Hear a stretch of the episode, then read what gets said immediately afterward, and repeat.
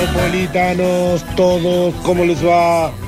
Curso que me pareció realmente al pedo, pero lo tuve que pagar para no divorciarme, fue un curso de lactancia. Una cosa de locos. Y mi hija fue imposible que aprenda a tomar la teta. Maravilloso. Mi primo Luciano tanto está en la embajada de Shanghái, pero no atiende pelotudes. Tengo línea directa.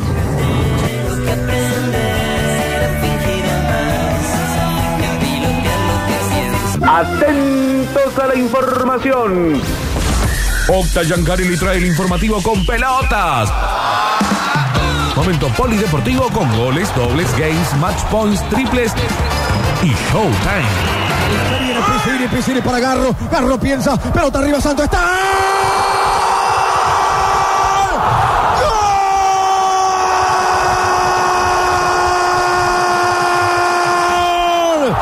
¡Gol!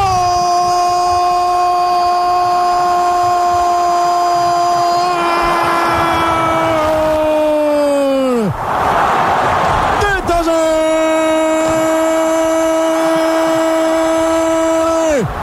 ¡Mata, mata, mata! ¡Mata, mata, mata, matador! ¡Mata, mata, matador! ¡Santo matador! ¡Santo matador!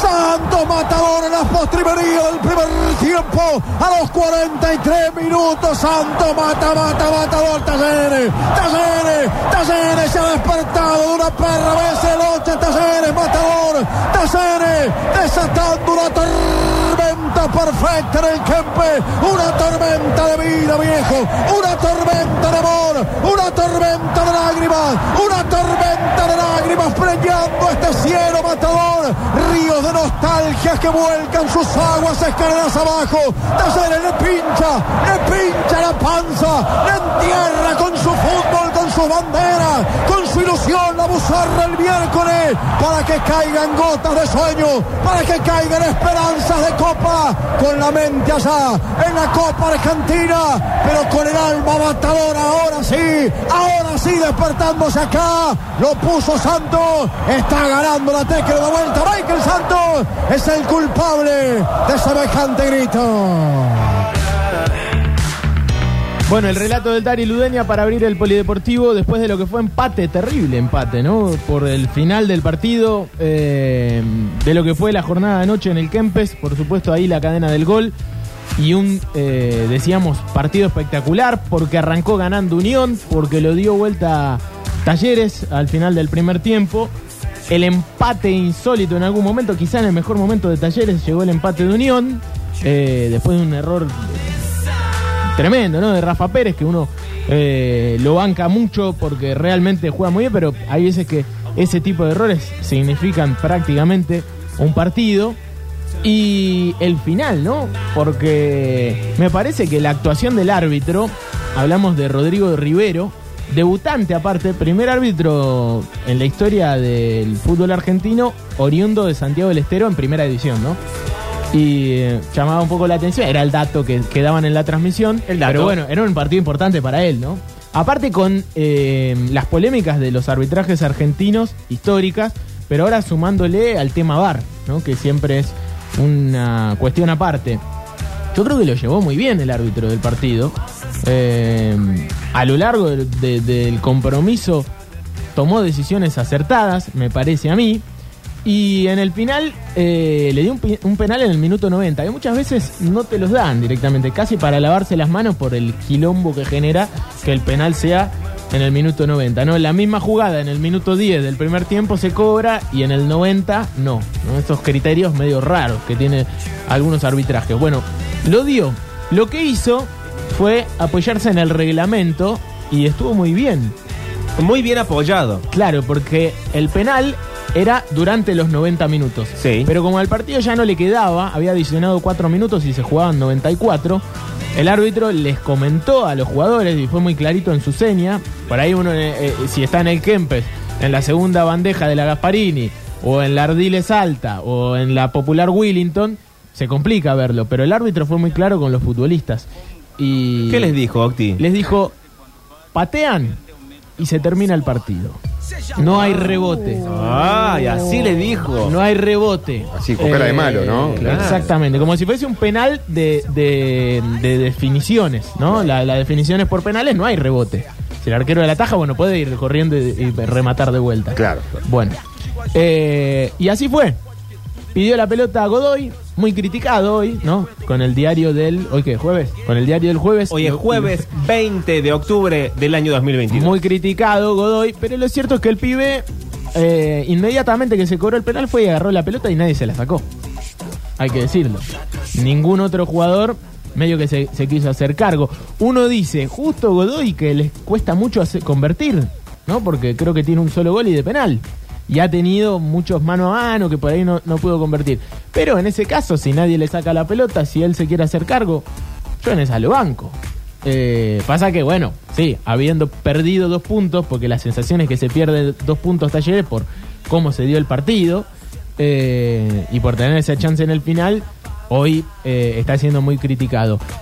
La otra es, ¿por qué no había otro jugador en cancha encargado de patear un penal? Léase Buffarini, por ejemplo, que aparte cuando está dentro de la cancha oficia de capitán. No es solamente que es un lateral derecho, sino que es un jugador importante eh, para ir a hablar con el árbitro, para eh, hacerse cargo en, esos momentos donde la pelota pesa un poco más. Bueno, la cantidad de cambios que había en cancha por ahí marcaba que no había un jugador para hacerse cargo de, ese penal. Por ejemplo, Garro, por ejemplo, Baloyes. ¿no? Estaba el chico Espejo.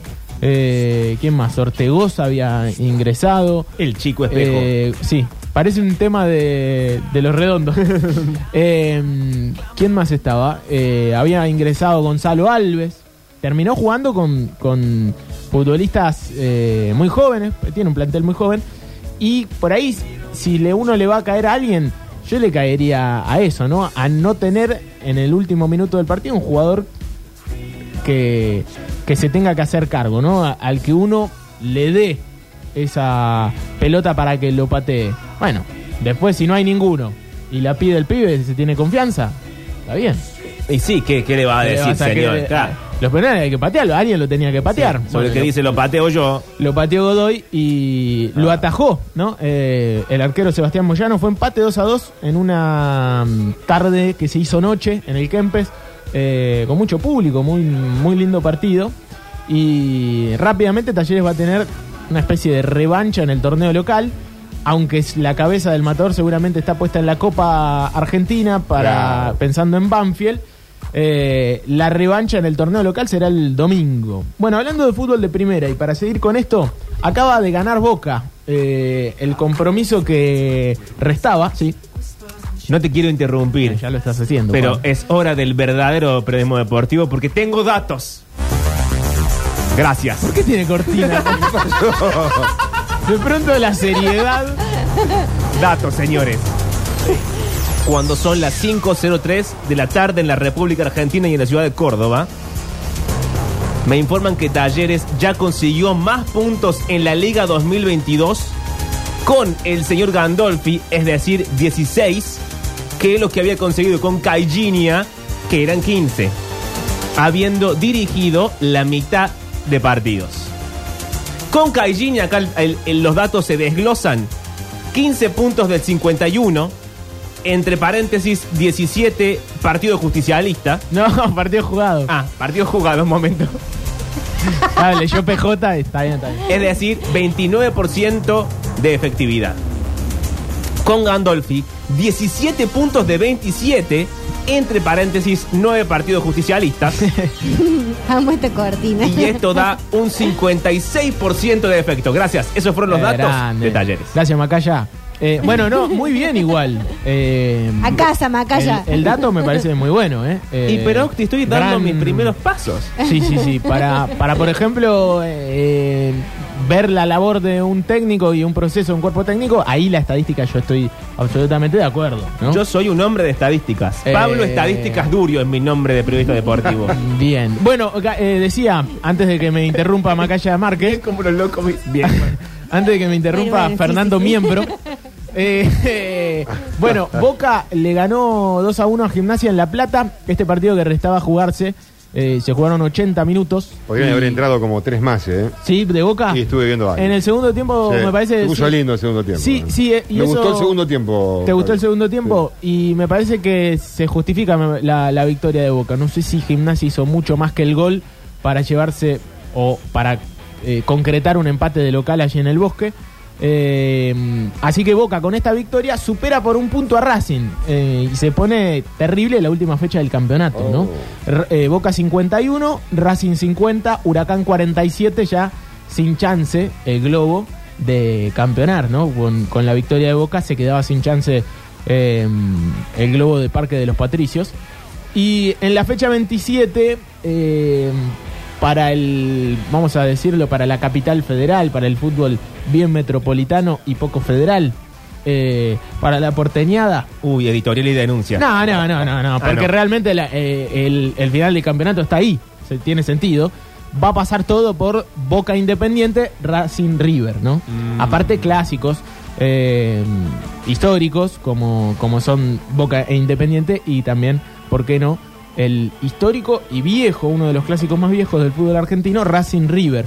Boca en la bombonera, aparte siendo local de Independiente, y Racing en el cilindro de Avellaneda, siendo local frente a River, ¿no? En el último partido de Marcelo Gallardo en el fútbol argentino, Si te ahogás, avísame que yo sigo, ¿eh? Me ahogué, me ahogué recién. Bueno, por eso. 17 horas del domingo, eh, todos los partidos y por supuesto esta definición importante de- del torneo local para definir quién va a ser el campeón. Recordemos que ya Aldo Civi y Patronato perdieron la categoría en la primera división eh, y son algunos de los compromisos. Talleres, mientras tanto, 14.30 del domingo, nuevamente en el Kempes, frente a Gimnasia de La Plata.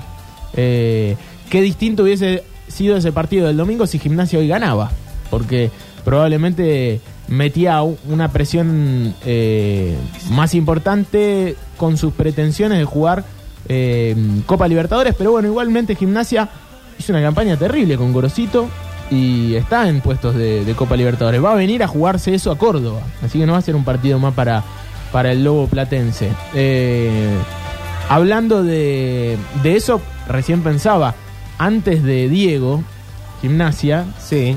Eh, estaba condenado prácticamente a, a descender, a perder la categoría y hoy, después de un par de años y la bendición maradoniana, va a jugar Copa Libertadores. O está en puesto de Copa y a un partido de, de meterse nuevamente en una Copa Libertadores como muy pocas veces hizo Gimnasia de la Plata. Yo Muy, pero muy pocas veces. Ya que entraste ahí Sí. y entraste vos solo, tengo una efeméride. A ver. Hace 46 años debutaba Ah, claro, 20 de el octubre. Pelusa en Argentinos Juniors. ¿Contra quién? Maradona con apenas 15 años se enfrentó al poderoso Talleres ¡La que te devoraste, pelusa! y cayó 1 a 0 con gol de otra leyenda. ¿Saben quién, chicos? ¿Quién, quién, quién? El Hacha Ludueña. El Hacha Ludueña. Ah, Ah, por favor, qué hombre. Eh, ahora, si, si Durio es Macaya, yo soy Araujo entonces. Ahí está. ¡La que te devoraste! Eh, Sí, sí, bueno, terrible. Eh, 20 de octubre de 1976. Así es, tú lo has dicho. A 10 días de cumplir 16 años, Diego. Sí. Hasta que, hasta, eh, ¿qué fue? 2005 que debutó Agüero con 15. También, y, y recién cumplido. Vos Era el, que justo estaba pensando en eso. era el futbolista más eh, chico en jugar en primera división, en, en debutar en primera. 15 años. 15 Guachín. años. tío. Un guachín. Y la rompió igual Diego. Eh, de hecho, la historia cuenta que Juan Carlos Montes, que era el técnico de Argentinos Juniors, le dijo, pibe, entra y tira un caño. Y lo primero que hizo Diego fue agarrar la pelota en mitad de cancha y cuando se acercaba Juan Domingo Cabrera, un volante histórico también de talleres, le tiró un caño. Qué bárbaro, ¿eh? Vos sabés que dentro de los datos, como a mí me escriben dato y editorial, porque yo no puedo pensar por mí mismo, soy un locutor a veces uno, y dice, desde que el fútbol, no, desde ese día, perdón, el fútbol cambió para siempre. Sí, sí. Gracias, Diego. Gracias, Diego. Eh, ¿Por qué entra la cortina cada vez que dicen? Eh, bueno, eh, hay que seguir hablando un poco de, de lo que acontece este fin de semana, porque va a haber partidos importantísimos, entre ellos la academia jugando eh, el partido del fin de semana, más allá de que Talleres va a jugar su partido para completar el calendario en primera frente a Gimnasia y piensa en Banfield en la semana que viene, yo creo que el partido del fin de semana se lo juega Racing, ¿no? Porque arranca el reducido, va a jugar de local, a defender todo eso que, que vino haciendo a lo largo de la campaña, pero ahora en los mano a mano, ¿no? Es un torneo cruel. O puedes ir puntero todo el año, como le pasó a Racing, y de pronto en los mano a mano tener una mala tarde y tocamos madera. Que no suceda. Pero bueno, pasa eso, pasa eso. Racing tiene argumentos sólidos para que no le pase. Por ejemplo, ser local y un torneo espectacular. Y además recupera Alan Murialdo, ¿no? Que va a estar a disposición después de cumplir cinco amarillas. Va, la sanción por las cinco amarillas. Eh, vuelve a estar en cancha el goleador de Racing, el 9, y un jugador importante también en la creación de, de la jugada. Es un 9 no solamente que define, sino que sabe jugar muy bien de espalda, que colabora en la faceta creativa de Racing, así que es muy importante que está en cancha Alan Murialdo. Domingo, 17 horas, Racing Esportivo de las Parejas, por supuesto, la radio en el Sancho.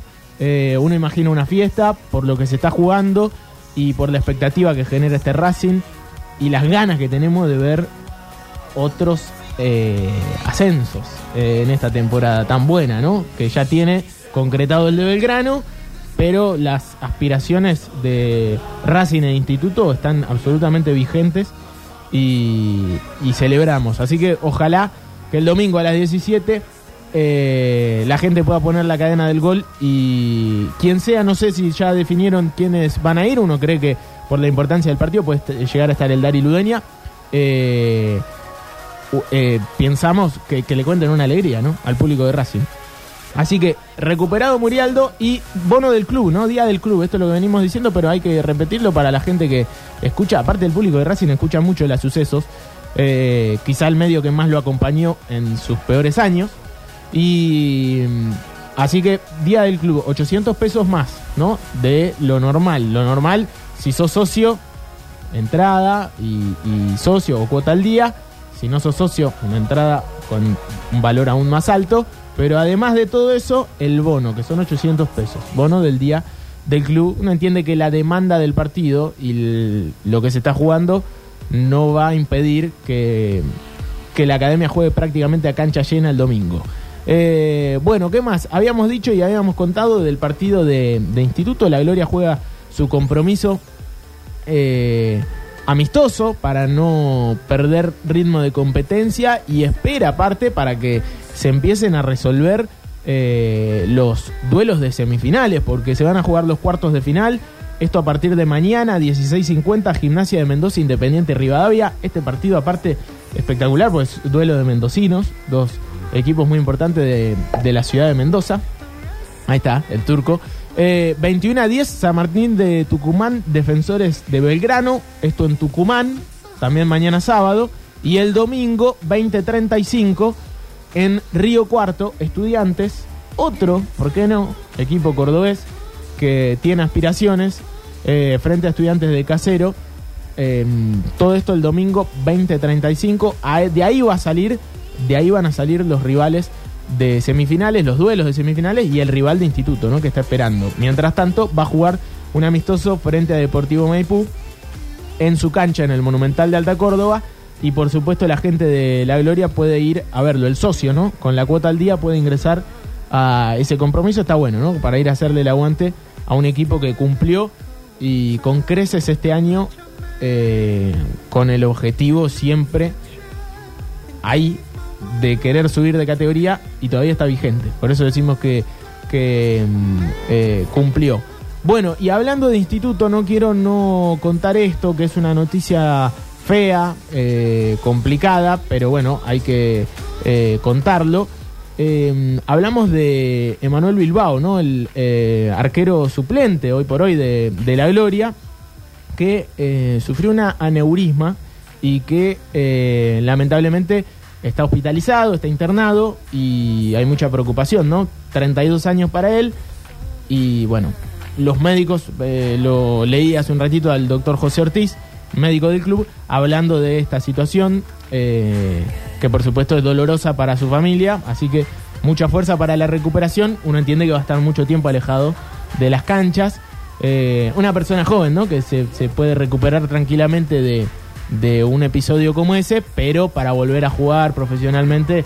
eh, Está complicado. Los tiempos, ¿no? Los tiempos, Los de- tiempos recuperación hay que respetarlos. Va a poder hacer una vida normal, pero no sé si el fútbol profesional. Y dicen que sí, pero los tiempos correspondientes. Tirémosle onda, tirémosle onda. Turco, ponete las pilas. Ex- claro, claro. Exactamente, que va a vol- volver, volver a, a jugar, pero bueno, el tiempo de recuperación no es el de una lesión de un tobillo, ¿no? Es la cabeza. Así que hay que cuidarse mucho con, con eso. Así que está internado en el Sanatorio Allende y se esperan. eh, bueno, estudios para ver cómo evoluciona su situación, así que un abrazo para él y para toda su familia. Bueno, eh, me ibas a interrumpir, me parece. No te quiero, no quiero que, que no me interrumpas. No quiero interrumpir tus interrupciones. Gracias, Auti, porque es momento de los datos. Viste, yo sabía. Datos que en este caso no son nuestros, no es de esta enorme producción, el equipo deportivo de esta radio, por supuesto, del cual yo soy parte, como todo el mundo sabe, sino que es de unos colegas de eh, 3, 3, 5-1 Deportes. 351 Deportes. No es muy difícil, es el prefijo de Córdoba. Claro, es la característica. es verdad. Estaba por decir 365, pero no era el número de, de años. No, no, que hacen un laburazo, ¿eh? Y tienen muy buena información. Sí, y en este caso sabemos cómo es el desempeño de la Gloria desde el comienzo de Gran Hermano. ¿Qué? ¿Cómo? Sí, así es. El dato deportivo, yo creo, del día. Ah, no, pero no es deportivo ese dato, Pablo. Es deportivo. Es Cuando, deportivo. cuando se siente en esta misma silla, Maxi Molina y equipo, nada mejor que esto van a poder decir. Porque dice que eh, desde que la Gloria eh, juega al fútbol, ¿verdad? Desde que está Gran Hermano, ganó tres partidos, empató cuatro partidos y perdió uno solo. ¿Saben cuándo? En la edición Gran Hermano 2015. Y aquí la gente de 351 hace un pequeño entre paréntesis para aclarar que no tiene en cuenta en esta cuestión estadística la edición 2010 porque en ese momento la gloria estaba de receso. Hasta aquí los datos. Tengo lo mismo de ¿Ese la... dato lo, lo dijeron los chicos de 351? Sí, señor. ¿En serio? Sí, sí, sí, sí. De ahí eh, me los pasaron recién. Me, me arrobaron en Twitter, me dijeron, Pablo, decía esto. No dejes de decir estos datos, No. me dijeron. Tengo lo mismo de la academia cuando lo- vos me los pidas y de talleres. Porque sé que son datos que te interesan muchísimo. la carita. Eh, bueno, y eh, pará, tengo datos de básquet porque ayer eh, hizo su debut oficial con la camiseta de Utah. Eh, Utah Jazz. sí. Leandro Bolmaro, eh, cordobés. Lo pusieron a dos minutos del final. Ahí como que decía, Bueno. puta, hacerlo jugar más. Pero bueno, es NBA, hay mucha competencia. Igual está muy bueno que ya esté sumando minutos. Eh, así que Bolmaro jugó en lo que fue victoria de su equipo frente a Denver, el ex equipo de Facu Campazo, 123 a 102. El viernes va a enfrentar a Minnesota. Eh, pero bueno, decíamos, ingresó en el último minuto de la victoria. Campazo tuvo problemas finalmente con la visa de laburo. Viste que ayer preguntábamos, che, ¿va a jugar Campazo? Sí, eso preguntábamos. Bueno, no pudo jugar, justamente por eso. Eh, más allá de eso, su equipo perdió 105, o mejor dicho, 107 a 105 frente a los Phoenix Suns. Eh, y un Luka Doncic espectacular como siempre, con 35 puntos el sábado, enfrenta a Memphis. Y uno entiende que ya con un Facu, eh, por lo menos eh, para jugar, ¿no? Con, eh, a la orden del técnico, si lo quiere usar para ingresar a la, a la cancha. Y esta es información que está llegando ahora, porque llegaba el mensaje recién Información de último momento. de, de Exclusivo Talleres. Octavio Gencarelli. Sí, tiene que ver con la Copa Argentina, más allá de que va a ampliar dentro de un rato Diego Barrera, que ya estaba en la radio.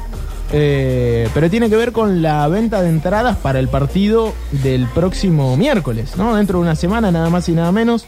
eh, comienza la venta de las semifinales de Copa Argentina, Estadio Marcelo Bielsa, allí en Rosario, el coloso del parque, en el Parque Independencia.